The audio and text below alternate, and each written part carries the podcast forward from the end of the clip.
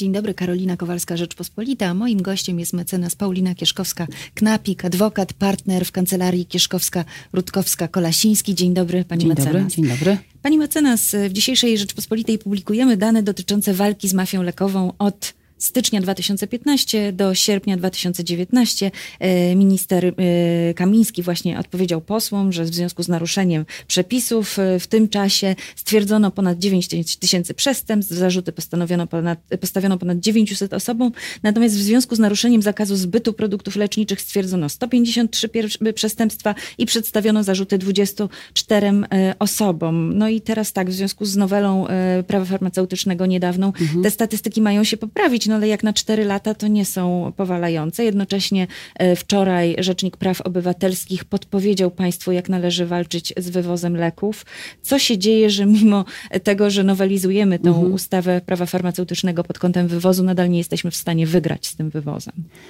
No tutaj jest grzech pierworodny w ustawie refundacyjnej, e, która zakłada, czy zakładała w ogóle pierwotnie e, usztywnienie cen, E, usztywnienie i znaczące obniżenie marsz hurtownikom i aptekarzom. To wszystko spowodowało ekonomicznie e, jakby zbiednienie tego sektora. W związku z tym nastąpiła e, taka luka zarobkowa, którą eksport mógł bardzo łatwo zapełnić. Potem ministerstwo w poprzedniej jeszcze kadencji, oczywiście jeszcze przedpoprzedniej, wydało zupełnie niezrozumiałą interpretację, że marże ograniczone ustawowo nie obowiązują na eksport, no więc w związku z tym wszyscy, którzy którzy mieli mm, tę dziurę zarobkową, mogli zastanowić się, dlaczego nie wywieźć, skoro jest wolna Unia. Jestem i... aptekarzem. Jak... Y, nie aptekarze, to nie dotyczy aptekarzy. Aptekarze nigdy nie mogli sprzedawać tak. jakby do góry.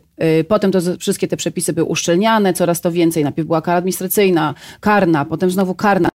Tam się cały czas legislator waha, jak to zrobić, a potem słabo to wychodzi, bo jak wiadomo, te sankcje karne nigdy y, samego procederu nie, nie, nie, nie blokują.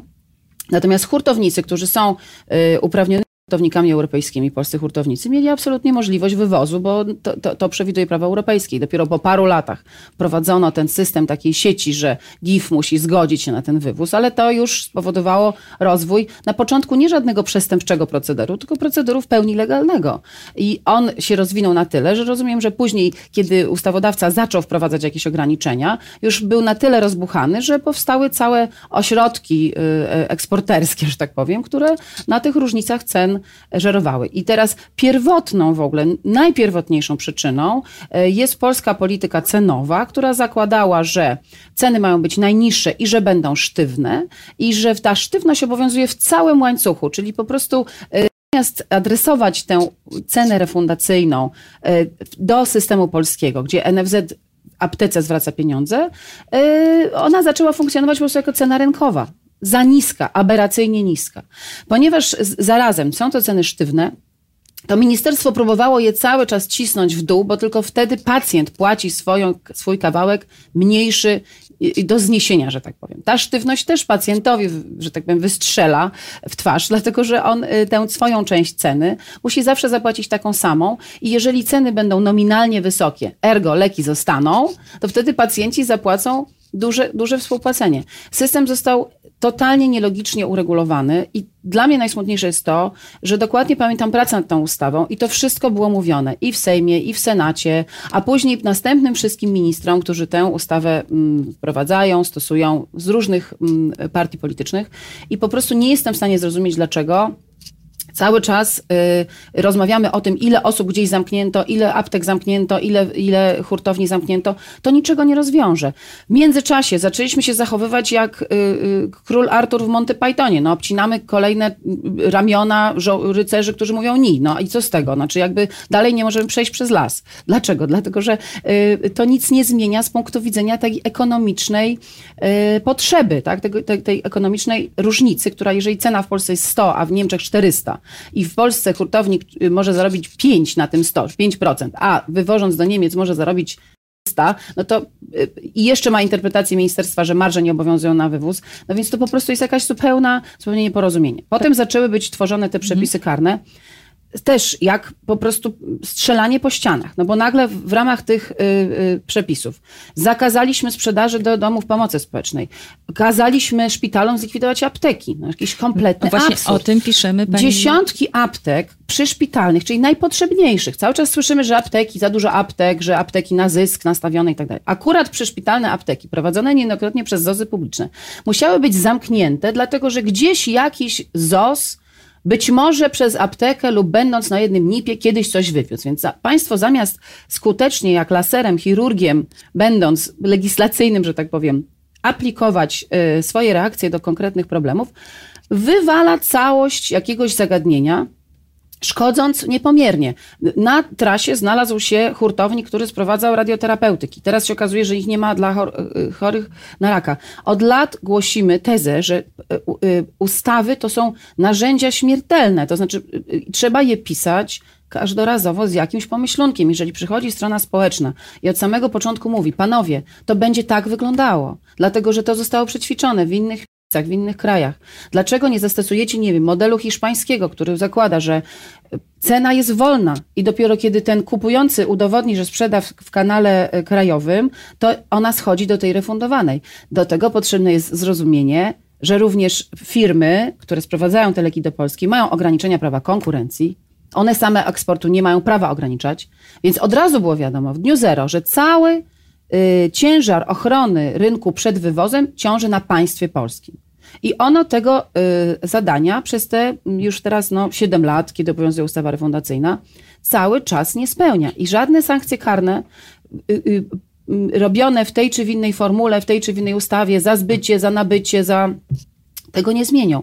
Na to wszystko próbowano zrobić, no powiedzmy, y, monitoring, który okazał się być kosmiczny, to znaczy miało do niego wejść wszystko łącznie z witaminą C. Zamiast znowu zrobić chirurgię, monitoring tego, co rzeczywiście może wyjechać, stworzono bazę SMOPL tak zwaną, która po pierwsze ruszyła trzy lata później, czy cztery niż miała ruszyć, a po drugie obejmuje po prostu wsio. No więc jakby też śmialiśmy się nawet obserwując, kiedy to było w, w, do ustawy wsadzane, że to jest yy, znowu do filmową metaforę można powiedzieć, Tom Cruise stoi i jak w piątym elemencie, prawda, no, kto będzie w ministerstwie oceniał tę bazę w stanie rzeczywistym? Ona ma wartość przez milisekundę. Te wszystkie towary przesuwają się w systemie SAP. To, to, to jest skomplikowana maszyneria. Wszystkie hurtownie, apteki, one mają w tej chwili bardzo skomplikowany software. W związku z tym y, jakby oglądanie tego rynku poprzez tego typu sytuacje zupełnie się nie, nie sprawdza, tym bardziej, że później jak leku nie ma, to po prostu GIF i minister woła na dywanik firmę i hurtowników i jest dyskusja, towarzysze, co robimy towarzysze. Pani mecenas, ale proszę mi powiedzieć, pani mówi, że w toku pracy nad ustawą refundacyjną to było wielokrotnie podnoszone. Mówi pani, że przy nowelizowaniu ustawy prawo farmaceutyczne też strona społeczna mówiła ministerstwu, jakie to może mieć konsekwencje. Skąd to niezrozumienie? Czy to jest matematyka dlatego, wyższa? Dlatego, że zwykle mówią to y, przedstawiciele biznesu. Biznesu farmaceutycznego, biznesu hurtowego, i nie są słuchani, dlatego że w Polsce jest e, to uznawane za e, lobbying czy coś w tym rodzaju. No po prostu przychodzą z, jakieś izby przemysłowe, które mówią o tym, jak wygląda ich praktyka. Mówią to w dobrej wierze. Natomiast podejrzewane są zarówno przez władze, jak i przez media, że to są koncerny, hurtownie. To brzmi wszystko jakoś tak w naszym języku źle. Tymczasem ci ludzie wiedzą, co mówią. Oni później sprowadzają te produkty, oni się starają, żeby one były dostępne. Mało tego, Y, główny inspektor farmaceutyczny przez kilka lat zwalczał wszystkie instrumenty, które firmy proponowały, żeby ten eksport w miarę swoich ograniczeń prawa konkurencji jednak przytrzymać i jednak, żeby w Polsce te leki były. Prowadziłam osobiście kilka spraw, gdzie firmy miały problemy z GIF-em, miały wnioski o cofanie zezwoleń swoich za to, że próbowały ogarnąć sytuację, którędy te leki wyjeżdżają i jakoś przygotowywać ten swój portfel, zwłaszcza leków ratujących życie, do dostępności wszędzie, zarówno w szpitalach, jak i w aptekach. No zupełnie paranoidalna sytuacja, w której zamiast zorientować się, że y, y, ci y, dostawcy sami mają związane ręce, że, że próbują działać w bardzo wąskim zakresie, którym mogą. Zamiast ich wesprzeć, to państwo polskie ich zaatakowało. Więc to, to, w ogóle dla mnie wszystko razem, cała ta historia tych kilku lat, zarówno poprzedniego ministerstwa, jak i obecnego ministerstwa, jest całkowicie niezrozumiała. To jest zupełna dysfunkcja intelektualna, bo oczywiście później wprowadzono sankcje karne, ktoś ściga tych ludzi, zamyka się jakieś eksporterskie przedsiębiorstwa, okej, okay, ale y, przyczyna tego wszystkiego, struktura tej, tego rynku, usztywnienie cen, usztywnienie marsz, apteki, które dostały z marżami obciętymi o połowę, mało tego liczonymi nie od ceny leku, tylko od limitu refundacji. Ich marżowość, ich zyskowność spadła dramatycznie. W związku z tym zaczęły się zastanawiać, co mają, jak mają tę dziurę zasklepić. Apteki, proszę sobie uświadomić, kredytują system NFZ-u tygodniami całymi, ponieważ apteka wydaje lek za 3,20, ale kupiła go za 1500. I to 1500 ona odzyska od NFZ-u wiele, wiele tygodni później. W związku z tym e, ekonomiczność tego przedsięwzięcia stanęła pod znakiem e, zapytania. I mm, oczywiście ja nie mówię, że to uzasadniało jakieś działania bezprawne, ale brak pomyślenia o tym, jak funkcjonują te przedsięwzięcia, brak wsparcia od państwa, że jeżeli tniemy marże tak dramatycznie, to może trzeba się zastanowić, że w takim razie musimy dopełnić jakoś tę e, e, ekonomicznie. To wtedy można było od razu zaproponować opiekę farmaceutyczną, żeby oni mogli w jakiś sposób skompensować. Może państwo powinno było zacząć płacić za pewne działania aptek takie prozdrowotne. Myśleć o tym tak strukturalnie. Tego w ogóle nie było. Marże w dół, mówię, Żołnierze, którzy, rycerze mówią ni. Rączka ta obcięta, ta obcięta, marże obcięte, ceny obcięte, wszystko sztywne, a potem ola Boga, wszystko wyjechało. No, tutaj y, sprawa opisywana przez nas w połowie października no, pokazuje, że rzeczywiście rączka obcięta, a nawet nie tylko rączka, ale życie można stracić, no. bo y, zabrakło radiofarmaceutyku zna, znacznika dla węzłów wartowniczych przy operacjach raka piersi. I teraz rzeczywiście GIF wygasił hurtownię farmaceutyczną przy Instytucie Jądrowym w Świerku, dlatego że jednocześnie Instytut prowadzi y, lecznicę medycyny pracy, ponieważ musi badać swoich pracowników, którzy są narażeni na promieniowanie. I teraz, ponieważ nie można łączyć prowadzenia hurtowni farmaceutycznej z prowadzeniem działalności leczniczej, to GIF zdecydował się no to jedyną będzie jakaś nowelizacja, wygasić. która tę jedną sytuację będzie y, reperować, albo jakiś komunikat. Tak było na przykład z Wielką Orkiestrą Świątecznej Tylko, Pomocy. Że tego jeszcze nie ma, Był komunikat tuż po wprowadzeniu ustawy refundacyjnej, że pewne przepisy nie dotyczą y, Wielkiej Orkiestry, bo były tak skonstruowane, że w zasadzie Wielka Orkiestra musiałaby zapłacić karę za to, że w ogóle zbiera na y, y, pompy insulinowe. Więc y, takie paranoje się cały czas pojawiają i y, tu kłopot polega na tym, że po prostu państwo nie zadziałało chirurgicznie tam, gdzie powinno. Znaczy, najpierw nie spowodowało ucięcia powodu w ogóle ekonomicznego. Potem nie zadziałało tam, gdzie te ogniska się pojawiły, więc zaczęło wycinać wszystko po prostu kompletnie. Czyli likwidujemy apteki przy szpitalach. No, czy, czy może być y, większy absurd? Akurat one są tam bardzo potrzebne, ale żyjemy w kraju, w którym jest oderwanie y, administracyjnych postępowań w ogóle od celu prawa. Ja jedną z tych spraw prowadząc w sądzie administracyjnym usłyszałam z ust pełnomocnika GIF-u na moje diktum, czy ktoś sprawdził, czy ta apteka jest potrzebna w danej miejscowości, że GIF nie jest od tego, żeby oceniać y, wpływ na zdrowie publiczne swoich działań.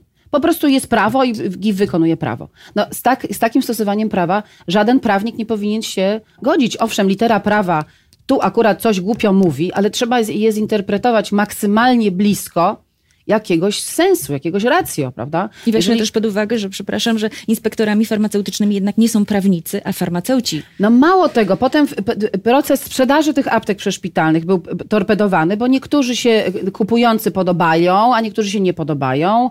To wchodzi samorząd aptekarski, który mówi, tym sprzedamy, tym proszę, sprze y, y, polecamy GIF-owi, żeby sprzedać, a tym nie sprzedać. Niektóre z tych sprzedaży zostały oprotestowane. No czyli po prostu nie dość, że zamykamy aptekę w szpitalu, to jeszcze później blokujemy temu szpitalowi skuteczne sprzedanie tej apteki. Pani mecenas, ale powiedzmy też sobie, co to jest apteka szpitalna, bo dla przeciętnego odbiorcy to jest apteka, który, która znajduje się po prostu w szpitalu, a można w niej kupić wszystko od suplementów diety po leki na receptę, ale chodziło o apteki, tak, zaopatruje szpital. No tak? ale chodziło o apteki, które prowadzone były jakby po, prze, przez to samo przedsiębiorstwo, które ma również zezwolenie, e, e, czy prowadzić ZOS, tak? No bo najpierw były zakazy, że nie można mieć tożsamości hurtowo-aptecznej. I to już od lat jest w ustawie farmaceutycznej farmaceutycznej. A nowością było to, że nie można być zarazem ZOZ-em i apteką. I, i, ponieważ przez ZOZy również przechodził eksport.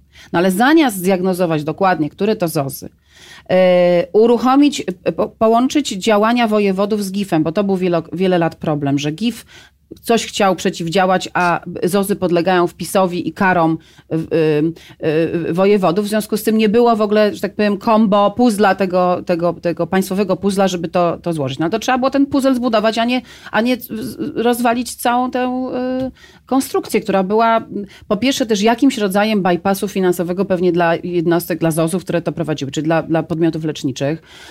Y, one to musiały sprzedać w trybie natychmiastowym, ponieważ ustawa dawała krótkie wakacje legis. Potem jak już sprzedały, to, to, to, zaczęto to oprotestowywać. No po prostu jakaś, jakaś paranoja całkowita. No ja nie, nie, nie rozumiem tego. Powiem szczerze, że zajmuję się tym tyle lat i nieustająco dziwię się, dlaczego y, jakieś, jakaś racjonalna myśl która stoi za całym prawem farmaceutycznym też europejskim. Wszystkie te regulacje, te zezwolenia, te pozwolenia, te różne cofania, wydawania itd., tak to, to służyć ma wyłącznie zdrowiu publicznemu. To nie jest żadna konstrukcja, która w taki czy inny sposób ten rynek ma y, opisywać czy, czy regulować. To jest tylko po to, żeby zabezpieczyć ludzi, więc jak to zaczyna być karykaturą samego siebie, to trzeba się zastanowić, co w tych przepisach jest nie tak. Mało tego, jeśli chodzi o politykę cenową, to od samego początku były instrumenty, czyli tak zwane to, co pisze też Rzecznik Praw Obywatelskich, instrumenty dzielenia ryzyka. Można było nie cisnąć na ceny te, które są w obwieszczeniach, tylko zyskiwać oszczędności dla NFZ-u poprzez umowy z producentami. Tylko to są skomplikowane umowy, to trzeba dobrze Jakiego przeliczyć. rodzaju umowy? To są umowy, które dotyczą rabatowania leków nie tak łopatologicznie do apteki, tylko do systemu, do NFZ-u. I y, zamiast obniżać cenę leku na przykład yy, po to, żeby pacjent mniej płacał, można było tych leków nie łączyć w grupy i wtedy pacjentowi ta nadpłata nad limit nie wyskakuje. NFZ po prostu umawia się z producentem na yy, taką cenę, która, na którą Tutaj NFZ wyskakuje stać. nam przykład słynny zawiesiny Walcytę, która No ale tutaj jest sprawa na przykład to, co mówił pan poseł opozycji. Miał, miał rację i nie miał racji, dlatego że dla niektórych pacjentów y, zabójczo drogi jest ten lek, a dla niektórych nie. Mało tego, dla niektórych jest dostępny tylko przez jakiś czas, a potem zaczyna być bardzo drogi. Dlaczego? Dlatego, że te leki są czy były bardzo wiele lat zgrupowane, czyli tańszy wyznacza dopłatę państwa, droższy ma nadpłatę. I ta nadpłata jest wszędzie sztywna. I dlatego ministerstwo zawsze cisnęło na te ceny nisko. Gdyby to rozgrupowało, ceny mogły być wysokie, ale y, cała ta różnica byłaby uzgodniona z, z producentem. Nigdy nie przyjęło się, że elementem y, instrumentu dzielenia ryzyka może być niezgrupowanie leków. Nigdy żaden minister, żadna komisja ekonomiczna tego nie przyjęła. A to by pozwoliło ochronić pacjenta i ochronić cenę która nie, będąc aberracyjnie niska, nie byłaby no, takim y, y, atrakcyjnym punktem eksportu. Prawda? I znowuż dlaczego żadna komisja nie przyjęła? Matematyka wyższa czy niezrozumienie prawa? O co chodzi? Nie, no była interpretacja ministerialna, która tak zakładała, że nie, bo nie. Ja nie wiem dlaczego, bo akurat, y, akurat ta klauzula ustawy jest bardzo dobra. Można byłoby tam zmieścić, co się chce. Można tam zmieścić każdy innowacyjny instrument wspierania dostępności za y, jakąś y, cenę, którą, na którą y, budżet stać. Także to po prostu jest taki rodzaj carskiego myślenia. Są ukazy, tak myślimy, tak idziemy, prawda? Obywatel ma prawda, mieć wygląd lichy i durnowaty i tak, i tak sobie funkcjonujemy. A efekt jest dramatyczny, no, bo nie tylko chodzi o to, że są jakieś cyfry, media coś piszą. Ludzie nie mają leczenia. A już y, to, co ta strzelba, która w trzecim akcie wystrzeliła, że nie ma tych. Przecież nikt oczywiście nie zakładał z legislatorów, że tak będzie. No, ale, będzie no, ale przepraszam, no, po to jest y, legislacyjny y, cały tryb, który powinien być skonsultowany. I dlaczego tę ustawę pisze Minister Sprawiedliwości, a nie Ministerstwo Zdrowia? Dlaczego drugą z ustaw, która zmienia te przepisy, pisze jeszcze jakieś tam inne ministerstwo? No nie może tak być. To wszystko się później odbija konkretnie na ludziach, którzy Y, y, y, nie mogą się leczyć. A jeśli chodzi o apteczne zabezpieczenie, to mając tak mało lekarzy, powinniśmy naprawdę chuchać i dmuchać na to, żeby te apteki miały w miarę ekonomiczną stabilność, dlatego że one utrzymują cały system NFZ-u, naprawdę, no, kredytują wieki całe. I oni muszą mieć też poczucie, że e, są uznani za element tej ochrony zdrowia jako, jako podmiot. I jeżeli potem przychodzi ustawodawca i mówi, obcinam wam marżę, obcinam wam wszystko, a teraz jeszcze musicie zrobić sobie system fałszywkowy, a teraz macie jeszcze zrobić to, a zrobić to i to i, i nie to. dam wam nie. Ale nie daje wam żadnych pieniędzy na to, Opiekę farmaceutyczną rzucam jako ochłap, a tak naprawdę to w ogóle poddaję wam teraz, poddaję was y, właściwie pełnej władzy samorządu i każdy z tych aptekarzy zaczyna się zastanawiać właściwie, czy on jest swobodny w swoim y, już zawodzie. Więc y, to wszystko razem się nie spina w jakąś logiczną całość, ale podstawą tego wszystkiego jest brak myślenia o prawie jako narzędziu niezwykle niebezpiecznym, który naprawdę y, trzeba stanowić powoli, rozumnie. W sferze farmaceutycznej trzeba słuchać się firm, które mają doświadczenia na całym świecie, hurtowników, aptekarzy, tych ludzi, których władza chce, oczywiście mówiąc do ludzi, my ich wszystkich będziemy tutaj kontrolować, my ich będziemy, ale rzeczywistość jest dużo bardziej skomplikowana niż się wydaje każdemu z kolejnych ministrów i efekt jest nawarstwienia głupoty. Znaczy, może to nie była głupota, tylko po prostu brak myślenia perspektywicznego, brak yy, spojrzenia holistycznego, które wszyscy, którzy brali udział w tych yy, konsultacjach, a za każdym razem przez te tyle lat uczestniczyłam w nich, cała strona społeczna przynosiła te argumenty, przynosiła analizy, które tak naprawdę powinien rząd wykonywać i nikt tego nie słuchał. Czego możemy sobie w takim razie życzyć na kolejną Ja myślę, że tak. Po pierwsze, jakiegoś może y, okrągłego stołu wszystkich tych uczestników tej sytuacji i y, zmiany polityki cenowej, która by nie, nie powodowała tego takiego balona różnicy, który jest tak y, sexy, że tak powiem, dla eksporterów to po pierwsze. Po drugie, naoliwić lepiej ekonomiczność tych przedsięwzięć, patrzeć na tych ludzi jako na skarb, tak? Że ci hurtownicy mają y, y, możliwość y, dostarczania na czas za chwilę wejdzie w życie idiotyczny przepis, który zakazuje outsourcingu pewnych funkcji hurtowych. Dlaczego? Po co? Przecież właśnie działa to świetnie. Mamy całe dzielnice y, y, y, przemysłowe w, w, przy różnych miasteczkach, gdzie ludzie, którzy mają zezwolenia, są takim bypassem do rozmasowania tych produktów po całym kraju. Dlaczego my to niszczymy? Ja tego nie mogę pojąć w ogóle. I to ustawa po ustawie jakieś głupoty wchodzą. Nikt nie słucha tych, którzy się na tym znają. I efekt jest taki, że mm, trzeba by te wszystkie absurdy zebrać, e, być może właśnie te dystrybucyjne i zastanowić się, jak z nich wyjść, po to, żeby przy brakach lekarskich apteka mogła więcej pomóc, ale także przy rzeczywistości światowej, bo jeszcze o tym nie powiedziałyśmy, ale prawda też jest taka, że bardzo dużo leków powstaje w Chinach, to znaczy ich substancje. Chiny, co powinno nas cieszyć, zaczynają stawiać na ochronę środowiska i na pewne wymogi jakościowe i warunki pracy i niestety niestety, stety dla świata, ale niestety dla dostępności pewnych substancji. Tam się podwyższają standardy, podwyższają się ceny, pewne y, y, y, zakłady produkcyjne są zamykane, efektem czego mamy małą dostępność do substancji czynnej, z której lek jest robiony. To jest kwestia zupełnie niezwiązana z tym, o czym tu mówię, ale pisząc te przepisy, trzeba zdać sobie sprawę z tego, jaka jest rzeczywistość wszędzie na świecie. I nie można oczekiwać na przykład od producenta, że on wyprodukuje na rynek polski bezkresną ilość produktów, który pochodzi z chrząstki jakiegoś zwierzęcia, które jest hodowane w pewnej ilości. No trzeba sobie zdawać sprawę, będąc ministrem, będąc GIF-em, to dotyczy bardzo różnych zagadnień, na przykład kwestii y, udostępnienia, y, udowodnienia dostępności leków, które są super nowoczesne i powstają z tkanek.